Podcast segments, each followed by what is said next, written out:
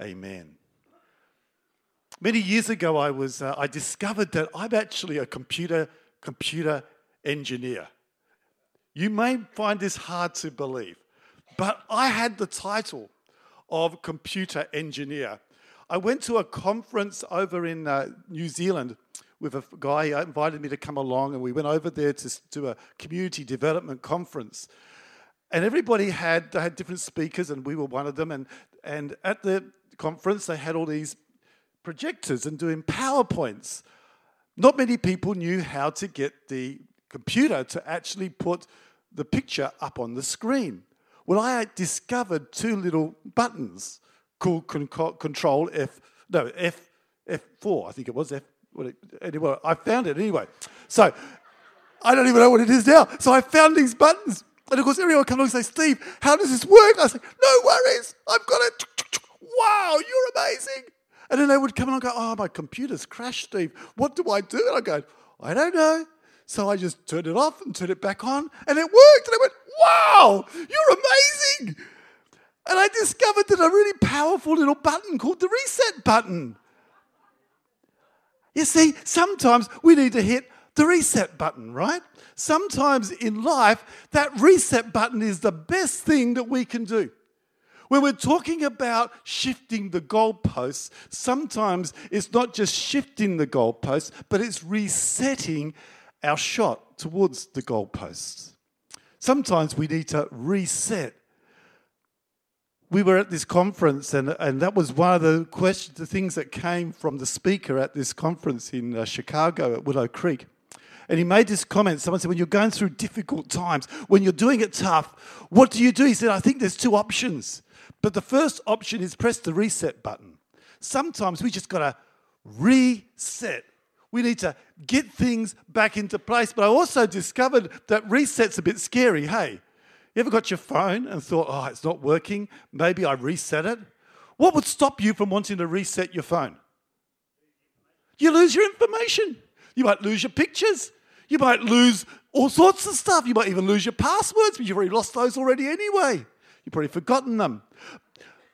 But you might lose something, and we're afraid of losing something in sometimes in our walk with God, we've added and we've added and we've changed settings and we've changed this setting and we've changed that setting and we've got more information into our spiritual computers and it slows everything down. And after a while, it comes to a place where we need to press the reset button, but we're afraid to set the reset button because if I set the reset button, if I press that, what might I lose?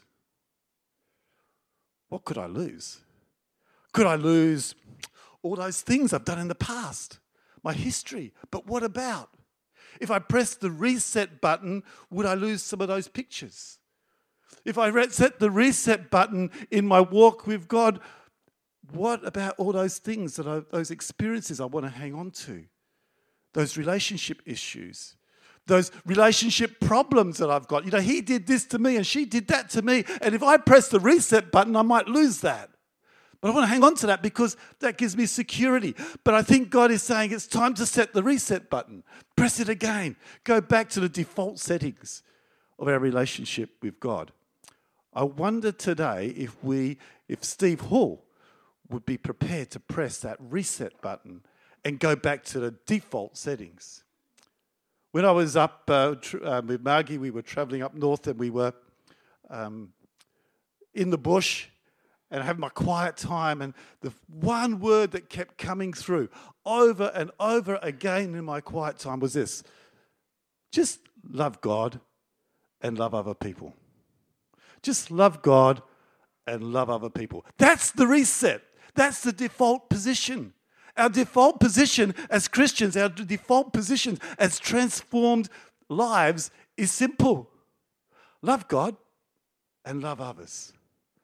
That's the default. But we put all these other things on, don't we? I was talking to a pastor this week who was saying about how they're into to this ministry and that ministry and, and that and that. And we keep adding all these good things on top and these good things on top, and it slows us down like the computer that's got too much information. And sometimes you've got to press the reset and go back to the basics. Love God and love one another. love God, love one another. When we were over in, um, in Haiti, there was a, uh, um, at the celebration, the uh, um, what was it, outgoing director for Haiti was up there speaking, and he gave this, this um, I guess it was, wasn't a vision, but it was a heartfelt desire. He said, One day, one day I would love to see, one day I think we should have a compassion graduate, a compassion child who knows Jesus leading this country. Wouldn't that be awesome? This corrupt country that needs some stability. What if we could have a compassion child who has grown and developed, who loves Jesus leading this country? What a great vision. Well, we were at dinner, our last dinner before we left Haiti, and we met some compassion graduates. And one of those gra- um, graduates, they were a lot older than I thought. He must have been about 35, 40, I'm not sure. But I was sitting next to him and he was asked to introduce himself and said, So, you know, my name's Larkin and I'm a doctor. And I went, well, that's pretty cool. I'm a gynecologist. That's pretty cool. And not only that, I'm a lawyer. Oh, okay. What else do you do in your spare time? So he's a lawyer. And he's also an advisor to the minister. And I go, whoa, Where's this guy get the time from? And as we're talking, we also discovered that, that at this particular time, the government in Haiti has just got rid of all its, its, its uh, ministers and they're re electing them. And this gentleman is going to be one of the next ministers in parliament. We're sitting talking to him. This is a compassion child. We're sitting talking to him, and he says, One day I'm going to be the prime minister. Here I am sitting alongside the guy who actually was the vision of the guy who spoke the first day we arrived. The exciting thing about this, though, as I was talking to this young man, or this, he's young for me, okay? Um, as I'm talking to him, I said, So, what would you do in this country? He said, We need stability because you see, under the surface, listen to this, in the ground, we have so many resources that we haven't tapped into. See, buried under the ground, there are heaps of resources, but not only in the ground, on our shores. It's the Caribbean. It's a beautiful place. The beaches are wonderful, but see, no one will actually do anything there. There's no income. Why? Because there's no stability. And I wonder sometimes in the church, as I was thinking about this message, deep down in the church, if we were to reset, what is the gold under our surface? What is the gold that's been buried that we can't dig out because on the surface there's a whole heap of instability? And yet our default position is simple love God, love others. What if this was a, what if the church, I'm talking our church, I'm talking about church in Perth, was to just simply love God and love people? I want to take you to a story today in Scripture which I've, I've never preached on, I suddenly realized. And yet it's this common story. Everyone else preaches on it, so I thought I'd have a go. So let's have a look at John 21. John 21. Interesting story. Let's get a bit of background to John 21. John 21 is like this Jesus has died on the cross, right? That was a little bit before. You may remember that Peter had denied Jesus three times.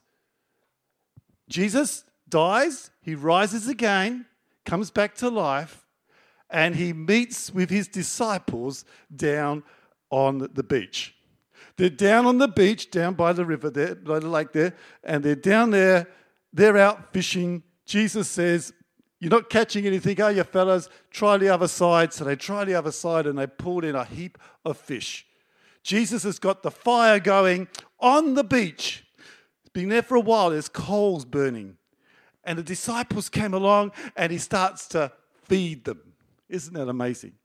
And then you get this little account in John 21, verse 15. Let me read it to you. You follow along up on the screen um, if you can see it there. It goes like this After breakfast, Jesus asked Simon Peter Simon, son of John, do you love me more than these? question Do you love me more than these? Now, I'm not sure who the these were because some people suggested that the these might have been all the fish that they caught. Because remember, he was a fisherman and he would have been excited about the miracle of the fish. Or did he talk about the other disciples that he also loved? But the question was, do you love me more than these? That question I want to give you today. Do you love God more than whatever these would be to you? It might be your family, it might be your possessions, it might be your career, it might be your successes. But if we're going to press the reset button, first place is do you love God more than these? That's a tough question to have after breakfast. Tough question anytime, actually, but after breakfast, particularly. And then he goes on to say, Do you love me more than these? Yes, Lord, Peter replied. You know I love you. Then feed my lambs. Lost my place. Come back to it. Here we go. Jesus told him. Jesus repeated the question Simon, son of John, do you love me? He left out the these this time. I wonder why. Do you love me more than these? Do you love me? Full stop. Yes, Lord, Peter said. You know I love you. Take care of my sheep, Jesus said. A third time he asked him, Simon, son of John, do you love me? Peter was hurt. Original scripture basically says he was grieving. That Jesus asked the question a third time. He said, Lord, you know everything. You know that I love you. Jesus said, Then feed my sheep. I tell you the truth. When you were young, you were able to do as you liked. You dressed yourself and went wherever you wanted to go. But when you are old, you will stretch out your hands and others will dress you. Is that true, Pete? Oh, sorry. Um, and take you where you want to go. I had to throw that in, Pete. Love you, brother. Jesus said, Jesus said this to them to know by what kind of death he would glorify God.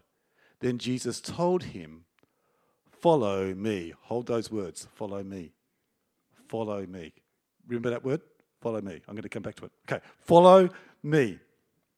Peter turned around and saw behind him the disciples Jesus loved, the one who had leaned over to Jesus during supper and asked, Lord, who will betray you? Peter asked Jesus, What about him, Lord? What about John? What are you going to do about John?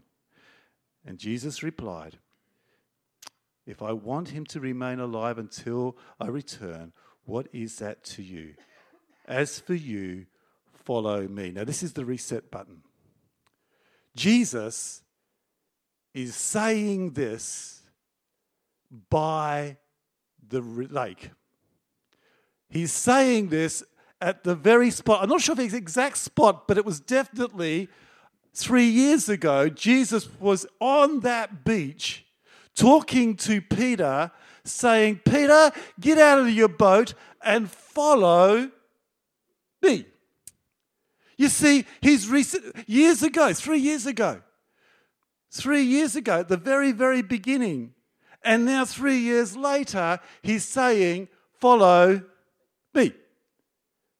He's resetting. You see, three years have passed. Three years ago, he was out there catching fish, and Jesus said, Come follow me, I will make you a what?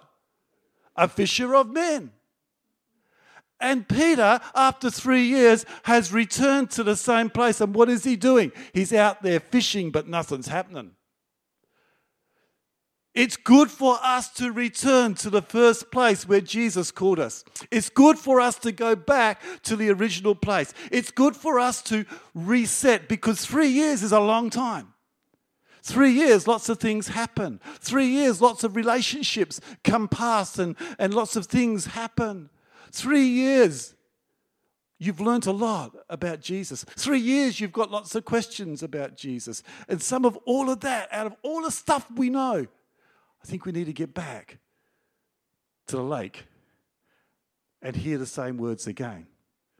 Follow me. Twice Jesus said that in that scripture. Follow me. Our reset button means let's go back. Peter had gone back to the start. After three years, he's hit the reset button and he is there. And I want to suggest to you there are three questions Jesus asked. You might say, no, he didn't. He asked one question three times. I want to suggest there are three questions in this scripture. And as I pondered it this week, I felt there were three questions for Steve as Steve looks at saying, reset. All this stuff that we've been doing, all these ideas, all this stuff you're going through, how about press the reset button and come back to the lake? Come back to the beginning. Come back to your first relationship. What does it say in Revelation? Return to your first love. Return to the first love. Reset button. Go back to that first time he called you. I think there's three questions that he asks here. The first question that I think that, that uh, Jesus asks us in the reset is this Do you know God's love? You say, that doesn't say that there. Where, does that say there? It doesn't ask that question. I think he does. I'll tell you why I think he does. Because you see, Peter had originally knew that love of God. He knew that calling. But you see, stuff has got in the way. And so that grief that it says he felt, he felt grief. He felt a loss. What had he lost? You see, he'd messed up three days ago. He messed up three days ago. He was actually at that place where he was full on in love with God and he knew God's love, but you see, something happened that separated him. And yet the Bible says nothing can separate you except only us, that we turn our backs. And I want to suggest to you, Peter was probably struggling with knowing God's love and his forgiveness at that particular time. Yes, I'm reading into the scripture. Yes, I'm reading into it, but I think it starts off with Do you know God's love for you? Because we're told that he loved you before you even loved him, before you even thought about him, he loved you. Do you know God's love? Do we know that depth of His love in my life? Because that's the reset button. I want to ask you do you know God's love? It's important because when I get to the third question, that's going to be a sign whether you do. Do you know God's love? Let me show you this beautiful picture. If it's up there. It's beautiful picture. Isn't that beautiful? Isn't she beautiful? That's Margie. But this picture, it was, was an amazing story behind this little picture. We were in Haiti, right? We were it's in a poor village, a very, very, very poor village. Probably one of the most poorest I've ever been to. And it was pretty dirty. And we'd been to visit a lady in a house who lived in a house that wasn't was probably about a third of the size of this stage. Um, and that was a whole house with a baby. We walked back down this beautiful scenic look. We walked back and we went back to the, where our car was. And we're standing there all talking and sharing our stories. And this little child just came along, just walked in front of Margie, stood probably about that far away from her, looked up at her, and just lifted her hands. Margie couldn't help it. She reached down and picked up this child a child with no name, a child we don't know where she came from, a child we don't know who her parents were, but she reaches up her arms to Margie as if to say, Please pick me up. Just hold me. So Margie picks this little girl up. And as she picks this little girl up, she snuggles her head into Margie's shoulder. And Margie was in another world at this particular time. And I was starting to panic about how I was going to get through customs with this child on Margie's. And she ended up just feeling so comfortable, we thought she was going to go to sleep. It was beautiful, but it reminds me. It reminds me about our relationship with Jesus. That sometimes we just need a good hug. You see, Margie did a little bit of research on this and she discovered that one of the common symptoms of a child that has been detached is that they will have a tendency to reach up to anybody and just want to be hugged. And yet, when it comes to their family, they will push them back. And I want to suggest to you that the detachment that sometimes we have felt from God causes us to come to a place with our hands up saying, Just hug me. God, would you just lift me up? I need to know your love. All this stuff around me, I need to know your love. I want to suggest that sometimes in all of our busyness of life, we need to stop and reach our hands up and say, God, I need a hug. Hey, do me some. I want to do a little experiment. Everybody stand up. Everyone stand up. Oh, it's good that Peter's here. It's good. It's Peter, come up here. Come up here, Peter. Ah, it's good. Now, I want everyone to turn to someone next to you and give them a hug. Go on, just, just do a little bit of a hug test. This is a hug test. If you're married, just make sure you put a time, timer on it, okay? Now, and if you don't know the person but you'd like to know them more, that's okay. Right, now, Peter, you can sit down because Peter is a hugger, right? Who knows that Peter's a hugger? You see, there are different types of hugs. Now, when Pete was working here at the office, we used to describe Pete's hugs. Does anyone know how we used to describe Peter's hugs? Go on. What were they? Yeah, no. The aeroplane hug. Yeah, I see Pete, Pete would come like this. Oh, Steve! Whoa, whoa. He does the aeroplane hug. How many people do the aeroplane hug? Only Peter does the aeroplane hug. Right. So now Pete comes along, right? And and he wants to give me a hug. So Pete, let's do your aeroplane hug. Now, some people, some people, yeah, receive hugs as if to say, I don't deserve this. I don't want this. This is uncomfortable. Is anybody looking? But there's others, and sometimes I think we come to God as if we don't deserve a God hug. It's like there's stuff in the way. There's stuff between me and him, maybe. Maybe he said something nasty to me. So he gives me a hug, and I'm going, no, just, oh, gee, you have to hug me. So, because there's stuff in the way. Then there's the apology hug, right? See the apology hug? Okay, airplane hug. Okay. And the apology hug is, it's okay. Okay? Three pats. In the old days, we used to say, I'm not gay, but you can't say that anymore. But it's it's the apology hug. I'm doing this because I have to. But please, let's not do it for too long in case the word gets out that we're too close. And sometimes we do an apology hug with God. I'm with Him for a while, but it's okay because I can be me tomorrow. You see, I think God wants to hug us. And when Margie hugged that little girl, it was not an apology hug. It was not a resentful hug. It was not a embarrassed hug. It was not, it was I, I love you hug. Love you, Pete. And you, mate. you can sit down now, Huggy. Okay. You see, I think God is saying to us, I want to love you. But it means setting the reset button because to receive the love from God, I have to get rid of some stuff that's in the way the hurt, the pain, the resentment, the arguments I'm having with somebody else. If I, I've got to get that out the way. I cannot love God. I cannot receive His love if I'm holding stuff in my heart that's resentment. And I tell you now, it's painful because God's been doing a heart work on me and I'm finding stuff in me I don't like. And it's God's saying it's good because I need to get that out the way so I can hug you, Steve. I need to hug you. And you need me to hug you. I want to, that's probably that's the biggest message today. Do you know? There's an old song we used to sing, right? Remember the old song? You can sing along with me if you like. You might want to because then you won't hear me. It goes, Jesus loves me, this I know. Why? For the Bible. Rubbish! Rubbish! See, Jesus loves me, this I know, not because I read it in the Bible, but because I know it in my heart. You see, if I can read about it, you can tell me about it, you can tell me God loves me, but that's going to mean nothing until I experience it and I know it.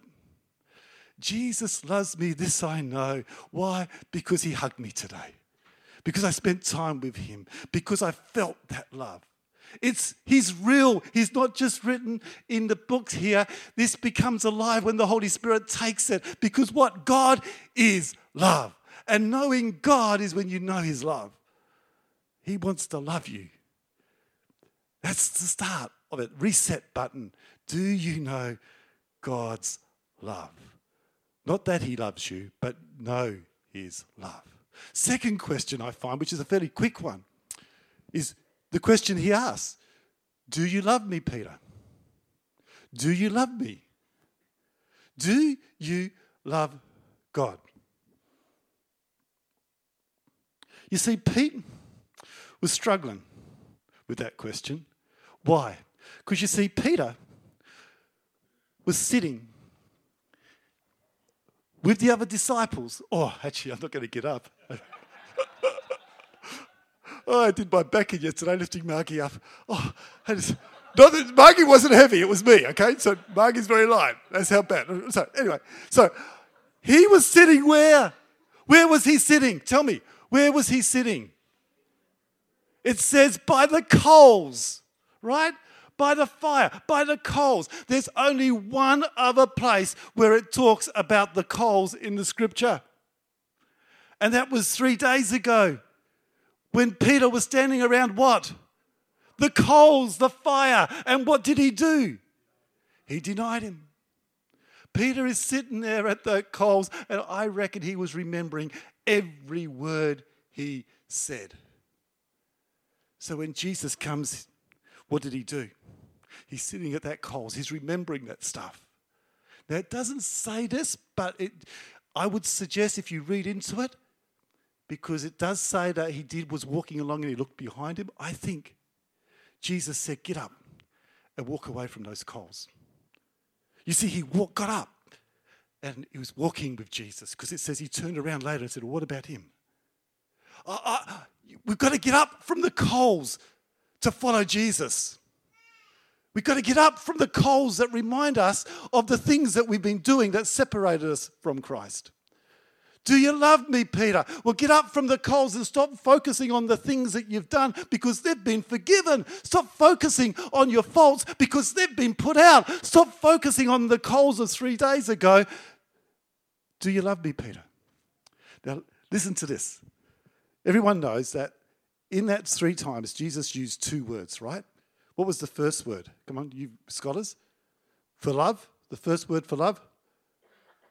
Agape, right? What's agape? Agape is a love that's the highest of all loves. It's a love of sacrifice. It's a love of giving your life. Peter, do you love me to the place where you would give your life? Jesus was asking him the question that Peter had actually said three or four days ago. He said, I would die for you, Jesus. I would give you the agape love. So Jesus said, Peter, will you love me the way you just said before I died? And Peter says, You know, I love you. Philo, a friendship love, a deep, a, a relational love, but a friendship love. That's, he said, I can love you that much because I'm not going to put my foot in it again and try and say something I can't achieve again. Jesus asked him a second time, Do you agape me? Do you love me like you did, you said three days ago? And Peter says, Ah, I follow you. I, I, love you as a friend. I love you. I, I, I do love you. No wonder he was grieving. What was he grieving about? Because he kept going back to the coals. He kept going back to, I failed. How many times we said, I surrender all, Lord, and I walk out of here and I actually take it all back again? How often do we make promises to God, I'll give you my life, and then we go back and say, well, maybe not all of it. How often do we say, I'm going to give all my finances to Jesus, and then we go back and go, well, I'll give you maybe 5%. How many times have we made promises that we haven't kept? And you see, the problem is Jesus takes us back to those promises at the coals. But notice the next time, the third time, Jesus says to him, Do you follow me? Not agape me, do you follow me? Do you, will you? And he says, Yes, we do. We've got the same page. Because see, Jesus meets you at the love, at the level of commitment that you're prepared to make. Jesus meets you at the level of the commitment. He doesn't want you to make airy fairy commitments, He wants you to be real. And He challenged Peter. He wants us to love Him, but be honest about your love. Don't stay at the coals of your failures. Don't stay at the coals of your disappointments. Don't stay at the coals of, your, of where you've made promises you haven't kept. Get up, walk away with Jesus, and meet him together. He says, Do you love me? Today, do you know his love? Do you love him? And here's the third question Do you love others? I love this. Because you see, notice what Jesus says to Peter is this Do you love me? Yes. Feed, or it's first of all, it says, Take care of my lambs. Lambs need a lot of caring, right? They need to be fed, they need caring. Then he says, Do you love me? Feed my sheep. Sheep need feeding. But it actually doesn't mean this type of feeding. Sometimes we think, oh, you've got to teach more. Actually, you've got to teach more. And I, and I believe in that. But you know what? The feeding that makes you grow? Love. Feed each other love. Give each other love. In other words, he's saying to Peter, Peter, if you love me, don't, therefore, it's not a therefore in it. It's not a therefore you have to do this. If you love me, it will naturally happen. If you love me, you will care for others. If you love me, you will feed others. If you love me, you will want the best for others. If you love me, this will happen. You see, the sign of your love for God is not how much you worship. Your sign of how much you love God is how much you love others. Jesus said this. He says it in John um, 13 I'm now giving you a new commandment See, the old commandment was love the Lord thy God with all your heart, with all your soul, and with all your mind. And the second is love others as you love yourself. But I want to give you a new commandment. Why? Because it's not about loving people as you love yourself, because you're the focus. I want you to love others as what? I have loved you. That's why the question has to be do you know his love? Because if you know his love, that's the same level to what you will love others. When we know His love, that's the level I will love others. I think God is saying to us, church, reset. Come back to the basics. Love God. Know He loves you. Know He loves you. All that stuff that's happening, know He loves you. Love Him, and then naturally love others. What's, what's the fruit of the Spirit? The first fruit? Love. What's the greatest gift that's been given? Love. Who is God?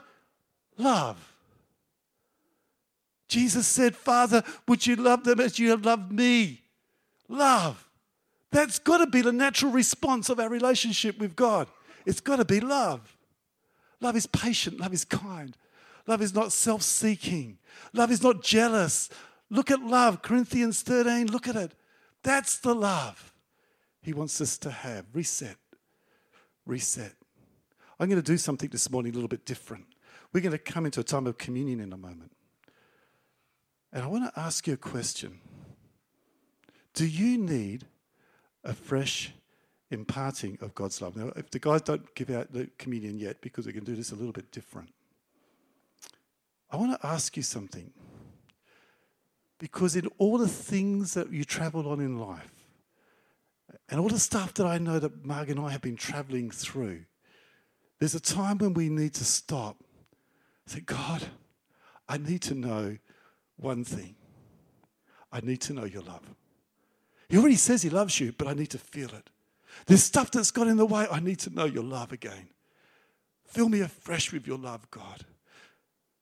I've been doing all this stuff I'm supposed to do. I've been trying all these different things, but God, I need your love. I'm going to invite you if you want, if, and you don't have to, just because you sit in your seats doesn't mean that's, that's, but maybe today, instead of sitting in your seat to receive communion, if you want to say, God, impart in me your love, that I might know your love again. I'm going to invite you to come up the front and I'm going to serve you communion. I want to serve you communion. As you come at the front, you're physically saying, God, I want to know your love because there is no greater love than to lay down your life for a friend. And I call you my friends, Jesus said. He said, This is the greatest gift of love that I died for you. This is the greatest gift. The bread is a reminder of his body where he walked on earth and he related to his disciples. And the blood is the greatest gift of all. It's the blood that washes us free, that makes us clean so that we can take the hug that God wants to give us because he wants to hug you and he wants to just embrace you. Can I just tell you one more story before we go on to that? Many years ago, Marg and I went through a pretty rough spot, um, and I was grieving pretty bad, loss of our son. And I found it really hard to worship. I loved God, I, I, I loved Him, but I couldn't worship. And it was like I'd put the events of everything around my heart because it was broken inside. There's a brokenness inside me. There was a hurt inside me. And I didn't want it out because I was sick and tired of crying. And so I put a wall around it. When you put a wall around it, God says, it's really hard for me to embrace you, Steve, when you've got this hardness. And, and, and it can't hug you. And I remember one day where I, I just needed to let go, let God, and I was a mess. But you know, it's like God said, I want to get down to your heart. You know, in your head, I love you, but I want to get to your heart because you see that grief is causing a block for me to love you. Your grief might be your relationship with God. Your grief might be something that you've lost a friendship. Your grief might be a loss of a job. Your grief might be whatever. But that grief causes a hardness. And God says, I want to hug you, but I can't while it's there. Would you let God go beyond the pain of the heart so he can hug you? Because I believe he wants to love you. He wants to fill you with His love. So you will naturally love Him and you will automatically love others. It becomes part of the gift. So, this is what we're going to do. If you want to receive communion at the front by saying, I want a fresh imparting of God's love, Jesus coming out the front here and I will serve you. And I'm going to ask the helpers to bring me a tray and I'll serve you. If you're saying, that's okay, I just want to sit here and, and, and reflect on that, that's good too. You just stay in your seats. I'm going to ask the team to come up and we're going to sing that song, Come to the Altar. And today, whether it's physically or just sitting in your seats, I invite you to come to the altar. Let's stand together and we're going to receive the communion standing so you can still worship. And I'm going to ask you now if you want to come up the front and receive communion, come up the front here. Come and join me. I will serve you. Um, personally, I will serve you because I want to. Because I believe God wants to just pour his love. Thanks, buddy.